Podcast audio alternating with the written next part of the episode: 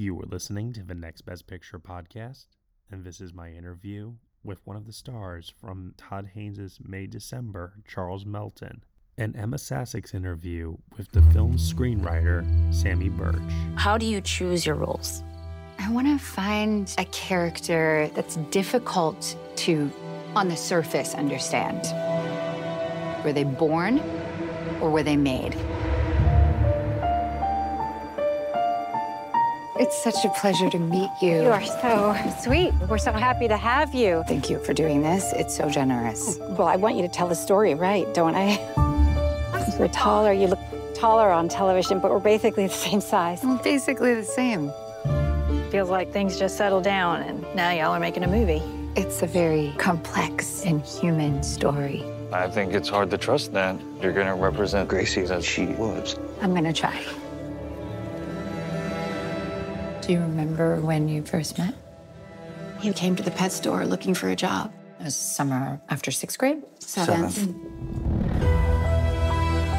Why do you want to play me? When they sent me the script, I thought, here is a woman with a lot more to her than I remember from the tabloids.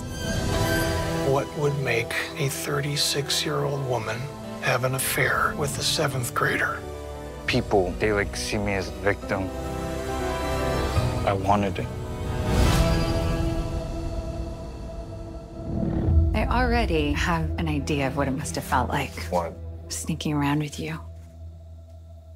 I shouldn't have said that. Hey, Charles, it's Matt with Next Best Picture. How are you today? Matt, I'm good. It's so great to hear from you, man. You too. You too. Thank you for making the time. First of all, I got to just say uh, again, congratulations on the Gotham Award win from the other night. Uh, outstanding performance uh, by a supporting actor. Charles, I, like this is this is pretty wild, right? This is crazy. Matt, it's very surreal, and I have so much gratitude, and I, I, I have so much gratitude for just you know everything that's happening right now, and just so much gratitude for Todd, Julie, and Natalie, and those 23 days of filming in Savannah, Georgia. I totally hear you, man. But when I look at your performance in this movie too, Yeah. it's really all not that crazy to me. I remember when I saw the film at the world premiere at Cannes, I immediately walked out of this film heading in not necessarily thinking that you would steal the show. No offense or anything. It's just, you know, when you have the star level of someone like Natalie Portman and Julianne Moore in a Todd Haynes film, you're expecting them to be the talking point, but all anyone could talk about, myself included, was your performance in this movie. And that's just a testament to the layered work that went into this really complicated and fascinating character of Joe Yoo. Wow. Thank you so much. Thank you. So tell me, what is it? What was it like? How like how did this all come together? Did Todd call you? Did the screenplay from Samy land with your team? Like how did this all happen? Yeah. So so my team sent me the script and they sent me sides of like three or four different scenes to do a self tape for. And I just immediately felt this connection, this intuitive connection to Joe and who this man was. And Samy's scripts just created such a beautiful landscape to explore who this person was and this process of booking the job before Todd Haynes called me six weeks from when I first got the script was the greatest discovery as far as myself and like my process of work that I've ever had, which was really just diving in and prepping and it, you know, from sending in my first tape to getting notes from Todd Haynes from before I sent in my second tape to flying out to New York to do a chemistry read with Todd and Julie. It was so surreal. And I remember walking out of that chemistry read being like, you know, whatever happens, this is the gift. Yeah. This is the gift. And then Todd called me a couple weeks later and said that I got it. Um, it felt like forever before he called me. And then, you know, I kind of had like another month and a half to just prep and really dive in before, you know, I arrived to Savannah. Now, this is a kind of screenplay where the layers are continuously peeled back on these characters. So I imagine you have to do a lot of investigative work into the backstory of who Joe is, um, because not all of it is necessarily there on the page. And I'm just Yeah. curious to know did you have to um, talk with Todd, Samy, or were you kind of left on your own to figure that out for yourself? Yeah, I think there was a lot of trust from Todd and everyone that was a part of the film. You know, I mean, Todd just, when you have someone like Todd Haynes guiding the ship, just constantly encouraging myself to like trust in my instincts, it's such a gift. And there's such a sense of being able then to let go once you trust in Todd. And, you know, there was so much uh, source material that I took from. There was inspiration from performances and certain films. Todd had a lookbook with like so many pictures that I printed off and taped all over my office room. Um, I would work with my coaches every day. I would do therapy every day. Um, almost every, you know, three times a week. I would do acupuncture, just whatever I could from the technical aspect as far as preparation. You know, uh, being a former athlete, I kind of use that uh, the technical approach of maybe some uh, of an athlete to really prepare myself. So when I did arrive to set, I could just completely trust and let go. And it was, you know, when you have Todd Haynes, Julianne, Natalie, these masters of their craft, these icons, like with you, they just elevate everything, you know, and they're just even greater human beings. And I just felt so just in proxy, just in being within them, just so um, open and free and just very, uh, I felt their support. Yeah. And I know everyone always wants to hear about the experience of you working with uh, Natalie and Julianne. I, I, I can understand that. That makes a lot of sense to me. But there's also these young actors in the film too who play uh, your your children here. Can you tell me a bit about what it was like working with Elizabeth and Piper and uh, what the dynamic was like between all of you? Oh, eh, yeah, and and Gabriel Chung, you know his Yes. hmm uh, the first time he ever read in uh, w- with another actor was for our chemistry read on Zoom. So I was the first actor he ever read with, and his first day was filming with me, Natalie, Julie, and Todd directing, and I was like, oh man, oh man, you are so lucky. uh, but you know, it was amazing when I found out they, uh, they they they booked the job. You know, I called them. I would have them come over, and you know, I, we would watch movies. I would pick movies. I, you know, there's a lot of. I was very proud that I can introduce to them a lot of movies that they hadn't seen. We would order pizza. I had them do laundry at my house. You know, we were painting. I think all these things naturally I would do as an individual outside being the character that plays their dad. But you know, a part of that I used to I allowed I didn't use it, but I allowed that to inform maybe the dynamic that would come to us filming on set together. So that you know, we didn't have too much time to rehearse or anything, but being able to just uh, spend time with them really, I think, just informed our uh, our our chemistry when we did come to set. And speaking of informing your performance, you're you're not a father currently. And Yes. so I would imagine though that not having that perspective uh, is something that probably does aid in the performance a little bit too for this type of character because he I think is he's both a loving father but also someone who is missing an aspect of his own life to be able Yeah. to lend that full perspective to his kids.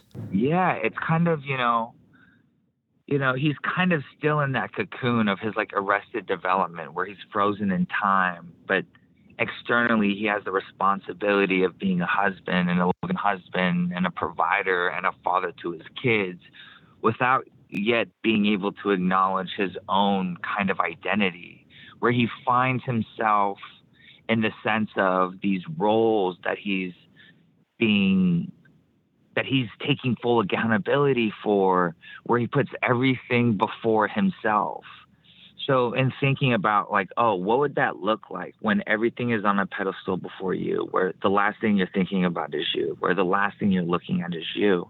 And that's why it's so incredible as we slowly start seeing kind of Joe, you know, this internal kind of repression, this grit rising to the surface, and Joe acknowledging really for the first time a question that he's maybe never really asked himself before or asked Gracie. And he finds, and this moment comes from when he looks at himself in the mirror, when he's looking straight into the camera, which Todd does so beautifully among so many other things, where Joe is finally looking at himself. It's almost a time where we can see like Joe is finally seeing and like mustering the courage to, that's when he asked Gracie, what if I was too young? So it's you know just a testament to Samy Burch's script and Todd. It's so incredible. Yeah. Has this experience given you a new perspective on what it means to be a father and also your relationship with your own parents? You know, I, I, I I'm not a father. but is it something that you're uh, possibly considering? uh, we all have dreams and aspirations. I think one day to be a father. I would I would love to be a father one day. Um, but you know, I think I just think a lot about, you know, my father and the responsibility just the great father and hero he was to me and my two younger sisters. You know, he was in the army for 20 plus years and yeah. served the country while at the same time like taking care of me, my mom, and my sisters you know, maybe even at times putting us before himself. Mm-hmm. And, uh, you know, it's very, there, there's a lot of, uh, I have so much, there's so much grace and gratitude for what it is to maybe one day hypothetically be a father. Your performance in this movie, I, like I said before, has left such a tremendous impact on people when they walk out of May December and I, I think I told you last night some of the best clenched hand acting I've seen since Tom Cruise in Magnolia. Where did the decisions come from for you to play those emotional moments? I think of the scene with you and Julianne in the bedroom, and then you have this another scene with um, uh, with your son on the uh, roof of the house. Your choices are, it seems to me, like very internal, uh, but so big that it's like it, it's not able to come out in, an, in a way that is uh, a big performance, but it's like really struggling to find the words to express it in a way that it feels like it's almost taking over your body and mm. causing you mm. to shake visibly. Mm. You know what I mean? Yeah, man, that's so great. You know, thank you so much. That's so. Uh, I think I, you know, that's just the, Todd, you know, just the set that Todd created and the trust that he had in me. You know, I, yeah, I can. There's just something about, and then with Julie and just being able to like really let go of ideas and really. There's, it was such an environment on set to actually like exist with a character, to like allow the character to like exist, mm-hmm. and all the internal work, you know, we carry, I believe, you know, there's like emotions and uh, there's so much that lives in our body that can be translated without words. Right. And just the mannerisms, like the hunchedness, you know, we can express ourselves in so many different ways. And, you know, Joe is pretty verbal. He's, he's, there's, he's frozen. He, there's so much arrested, just the sense of what lives inside of it. And, what would that look like breaking to the surface for the first mm. time? And it's hard to comprehend with words, but maybe feeling it by understanding Joe through the script, through Todd's trust, and through the collaboration of Natalie and Julie really allowed all those things to happen. It's not like I'm going into the scene thinking I'm going to clench my hands and like my voice is going to shake. It's no, focusing on like just really concentration of Joe and what he, just imagining what he could be feeling and allowing that to just kind of live inside. This sounds so heady.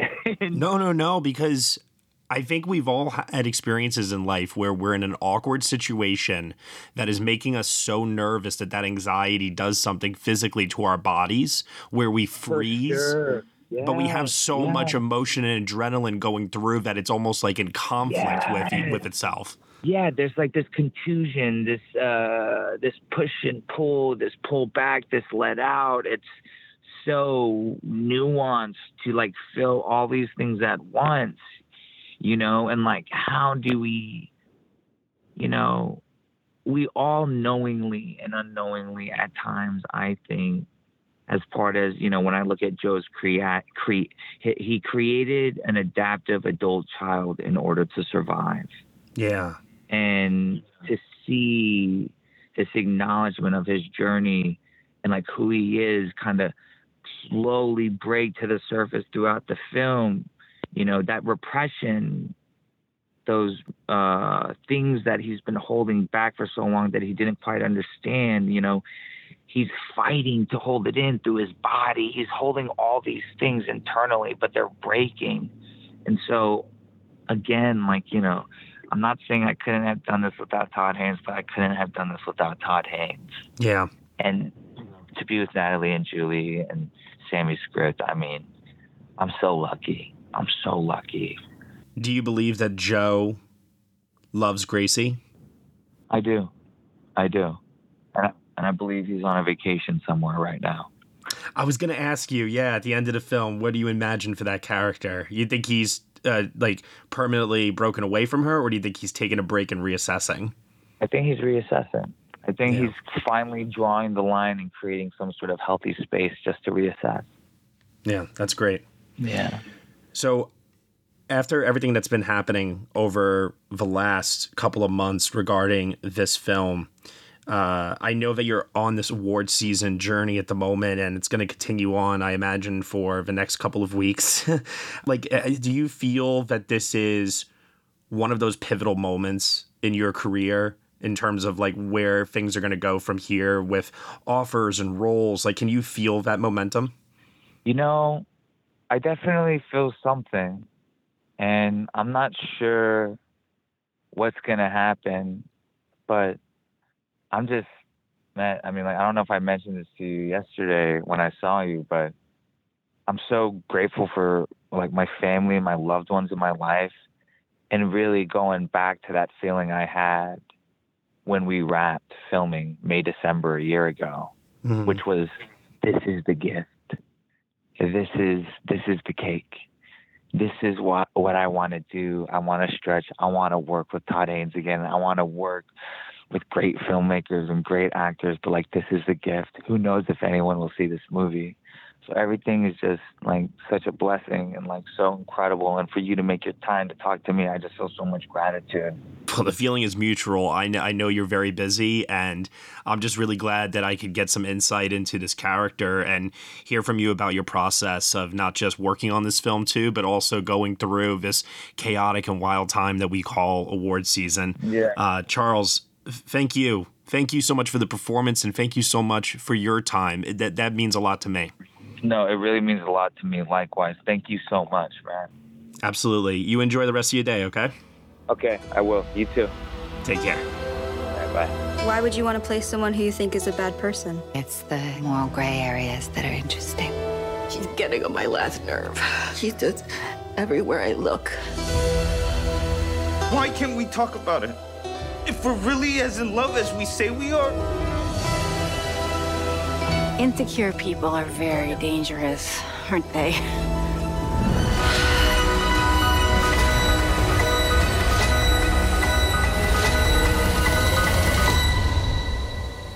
You're crazy. I got to see this film back at Cannes for the premiere, and it's certainly one that has stuck with me for several, several months.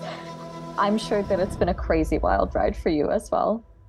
It really has. It's been, I mean, the whole thing has been wild, really, from the the first phone call with Jessica Elbaum and you know, her attaching and and then every every domino that's that's fallen since of these amazing people. And but certainly since the strike ended and and um New York Film Festival. You know, it, it's been a, it's been quite a ride. Truly, the throes of award season. yeah, it's it's it's amazing. It's very exciting. It's fun to see everybody. Finally, I mean, today is is the day that it's out in the world, so it's been really fun to see everyone's reaction. I know. Um, something that I actually I didn't know about you, but um, I didn't realize that you were a casting director, or still probably are a casting director. No, I'm not. Actually. Not anymore.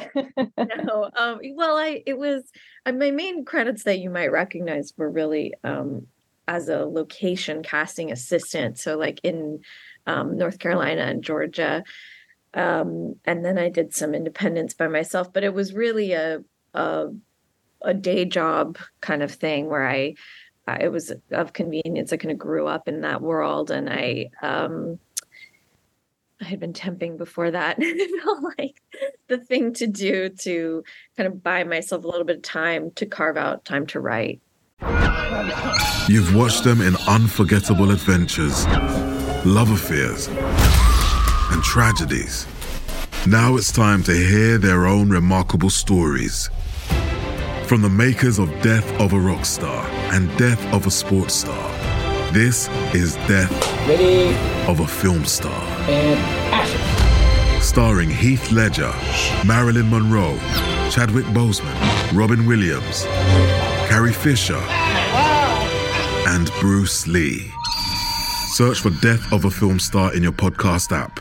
You've seen them tell stories. Now it's time to tell theirs.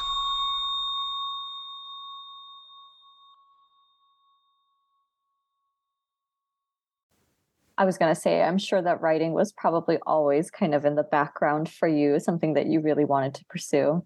Absolutely, yeah.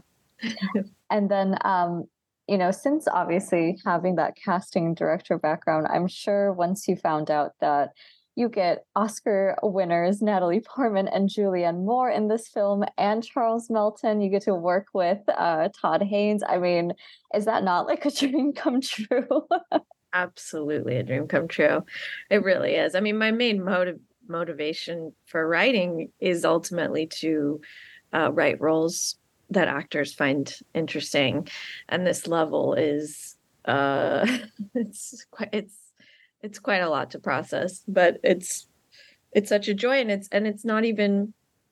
I mean, just everyone in the movie. Laura Rosenthal, who's Todd's longtime casting director, they've been working together since Velvet Goldmine um she's amazing and the people i love everyone in the movie cory michael smith and lizzie yu and gabriel chung who's he plays the son charlie who this mm. was his mm. very first audition he's wow. 18 years old you know i mean it's it's such a mix of of wonderful actors at all stages of their careers i know i was i mean i know we're going to talk about it i was so blown away with charles melton in this role because I mean, he really gets the emotional core of this story. Um, I guess I don't want to get too ahead of myself with this, but um, you know, I I know that you've been asked about this already quite some time, but I was very fascinated watching this film. I couldn't help but think of the real life inspiration probably behind this film with Mary Kay.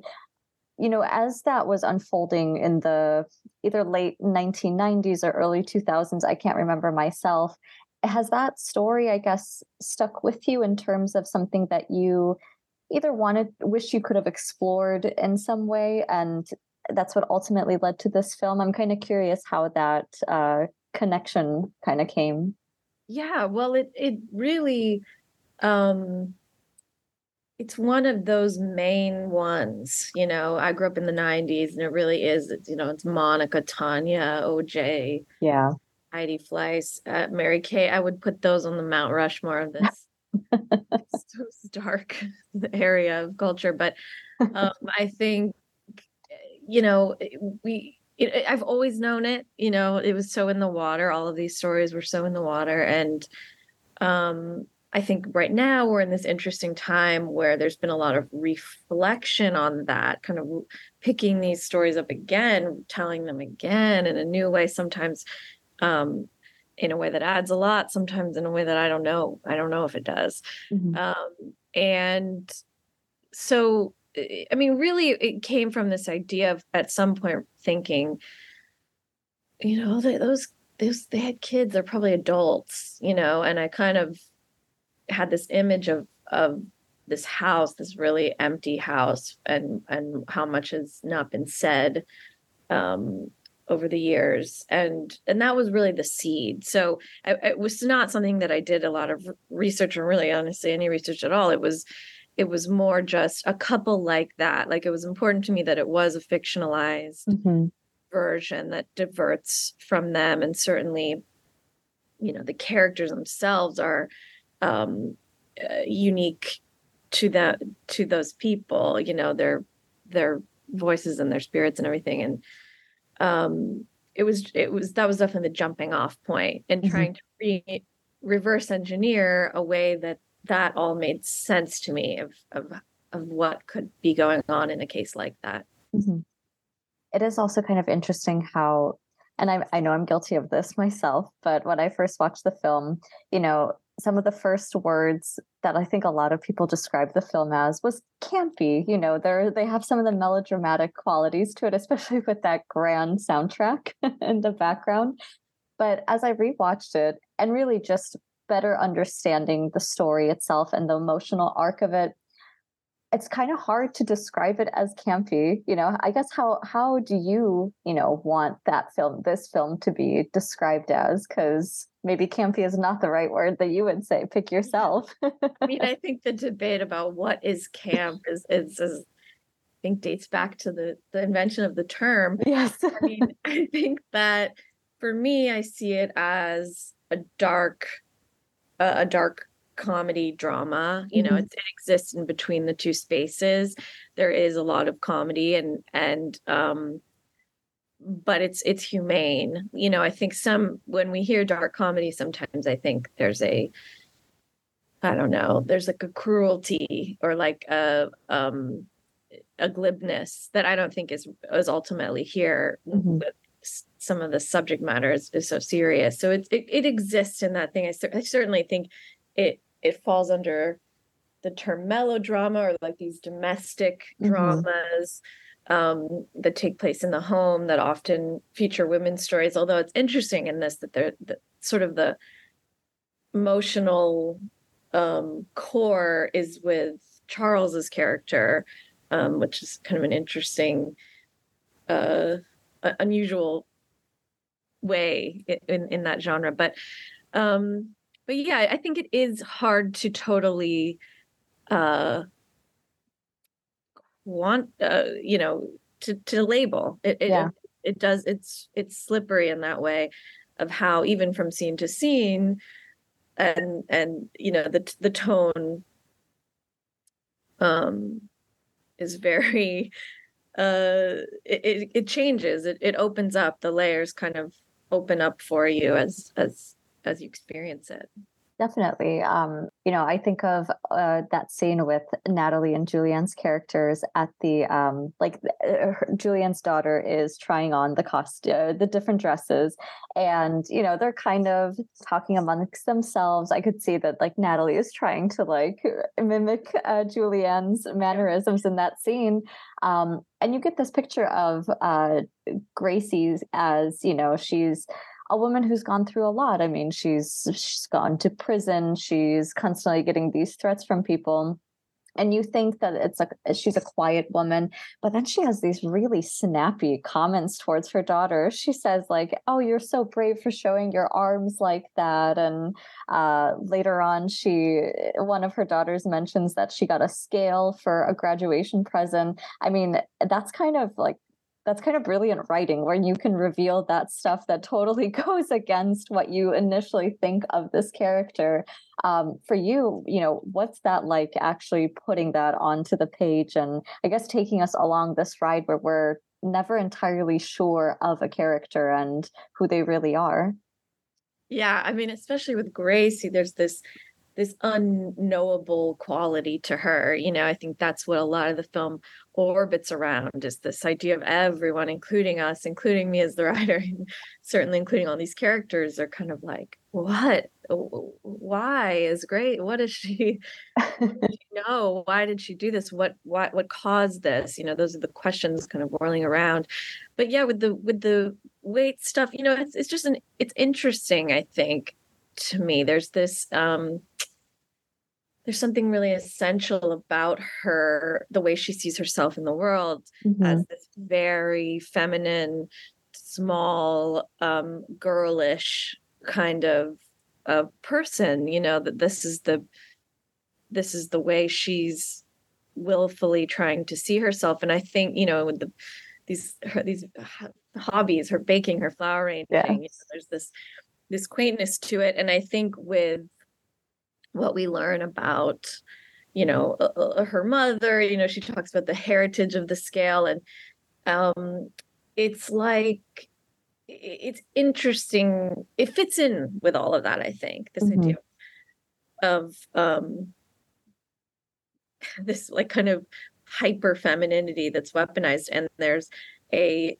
um you know there's this sense of she's trying to help or like this is the world this is this is what she wants to pass down to her daughters you know and and that show of force which i think would probably exist without elizabeth sitting there when she talks about her daughter's arms but it but with it it's almost to me like a mafia guy like shooting some random guy's foot to show the guy he's sitting next to when i say something listen you know Mhm. like there's Mhm. this very alpha quality that she keeps um kind of that keeps bubbling up throughout the the, script. But as yeah it's it's you know it's just it's she's a very interesting character to write absolutely.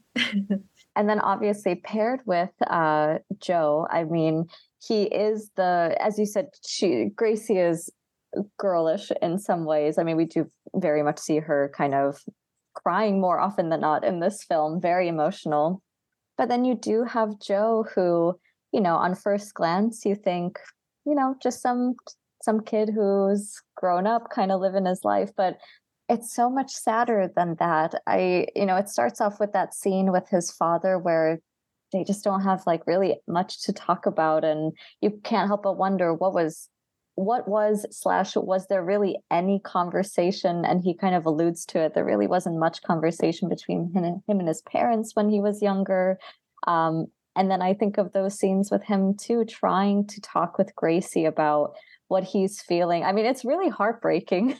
And that's really what he he brought to the screen. I mean that you know i guess from your standpoint um were you thinking as well about the the real life influence what could he have been feeling you know 20 30 years down the line looking back at that uh, point of his life I mean, really from the beginning, i the seed that was the seed, but I really put those real people away. I didn't want to have um both, you know, I didn't want to have that responsibility. yeah Um, but I also don't want to uh presume anyone's feelings about their own situation at all and I, and I really don't want people to think you know oh the, these are conversations that really happen or, or you know project right you don't know.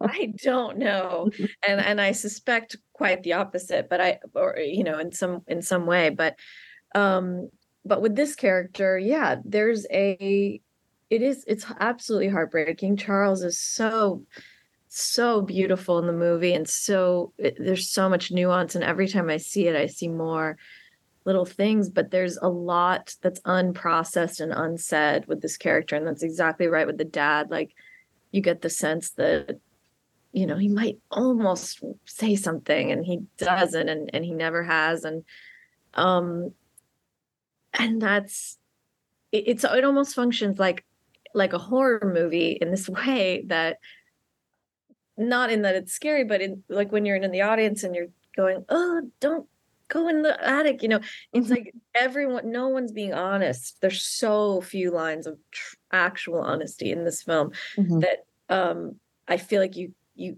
as an audience member you're so uncomfortable and it's just like say some say it. Say Yeah. something truthful you know? And so i think and we're really with joe in that you know we share in that with him and um but yes he's an incredible uh performer and actor i'm very happy to hear you say that and i do love the butterfly motif uh in this too, from obviously seeing the little caterpillars going into their cocoon. And it kind of follows his trajectory during the film too, where, you know, I guess we don't necessarily know where he is after the events of the film end up, but I guess it kind of gives us a little bit of hope that maybe he'll have a little bit more strength to talk about things or at least maybe he feels more confident approaching that subject and i, I kind of love that you you did it like that yeah there is quite a lot of i mean it's it is intentionally ambiguous but i but i the the look on his face at in that last moment in, at graduation on uh, charles' mm-hmm. face is is so it's so moving and there feels like there is a lot of relief in that and there and there is hope i think mm-hmm. Yeah. I, I do really have to ask about that last line uh, shared between uh, Natalie Portman and Julianne Moore because uh, Gracie's older son is kind of like an enigma in this film. I guess you never really know, as you said, you don't know who's actually telling the truth, who's lying at any point. I don't get a good read on her son. And then, uh, you know, Gracie says to her, Don't believe that stuff that he told you. And, you know, she kind of ends it on a really biting note. I guess, can you walk me through that? because yeah, well, I'm still trying to wrap my mind around it. yeah, that character is really dangerous because he is, he is sort of this, um, this wound that's walking around. I mean, he's, he's, volatile and electric and he set, played it's uh, such an amazing performance by Cory Michael Smith. And um I think that point is so interesting because you know he tells Natalie or he tells Elizabeth that there we go.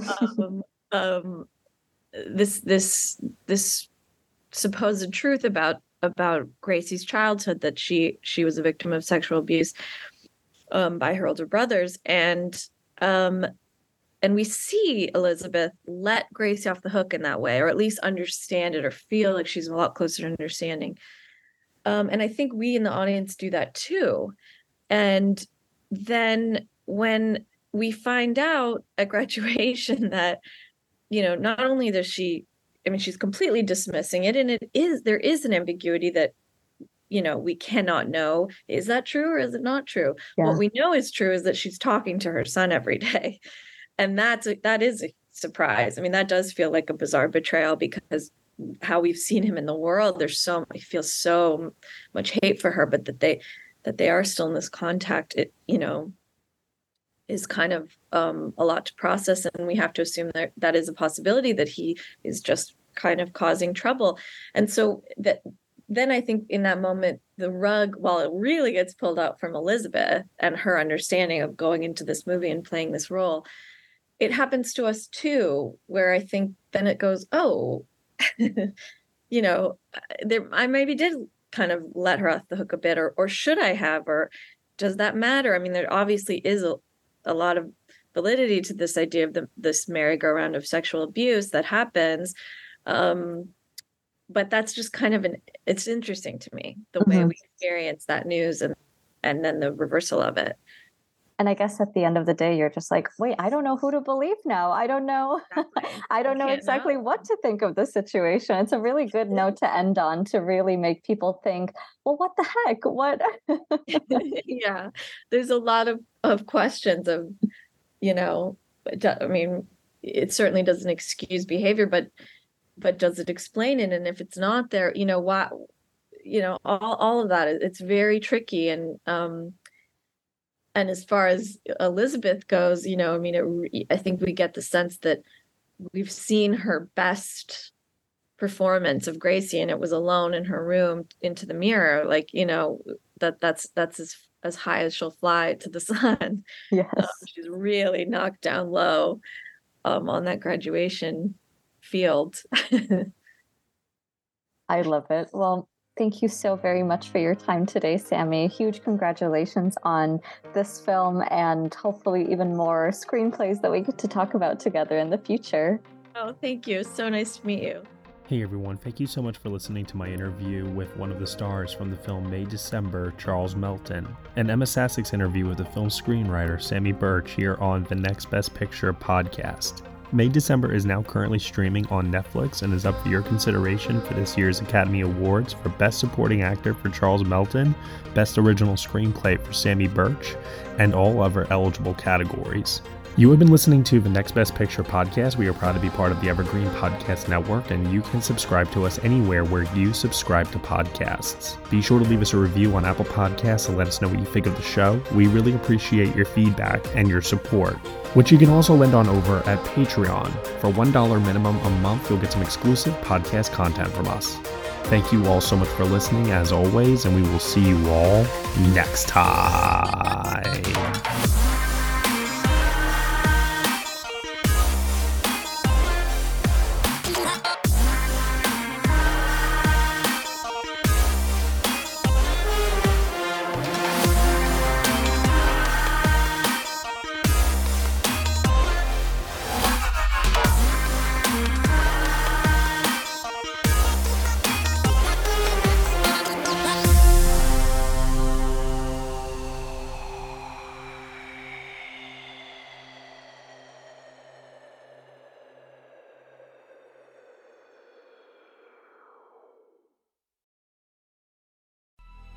Coming up on 5 Minute News, I'm Anthony Davis. You might think it's partisan because maybe it's critical of one side or the other, but it's not, it's just the truth. And I think that's also something that's kind of unusual for Americans listening to the radio or to podcasts because the news landscape in the States has been so partisan for so many decades. So, five minute news is verified, truthful, independent, unbiased, and essential world news daily.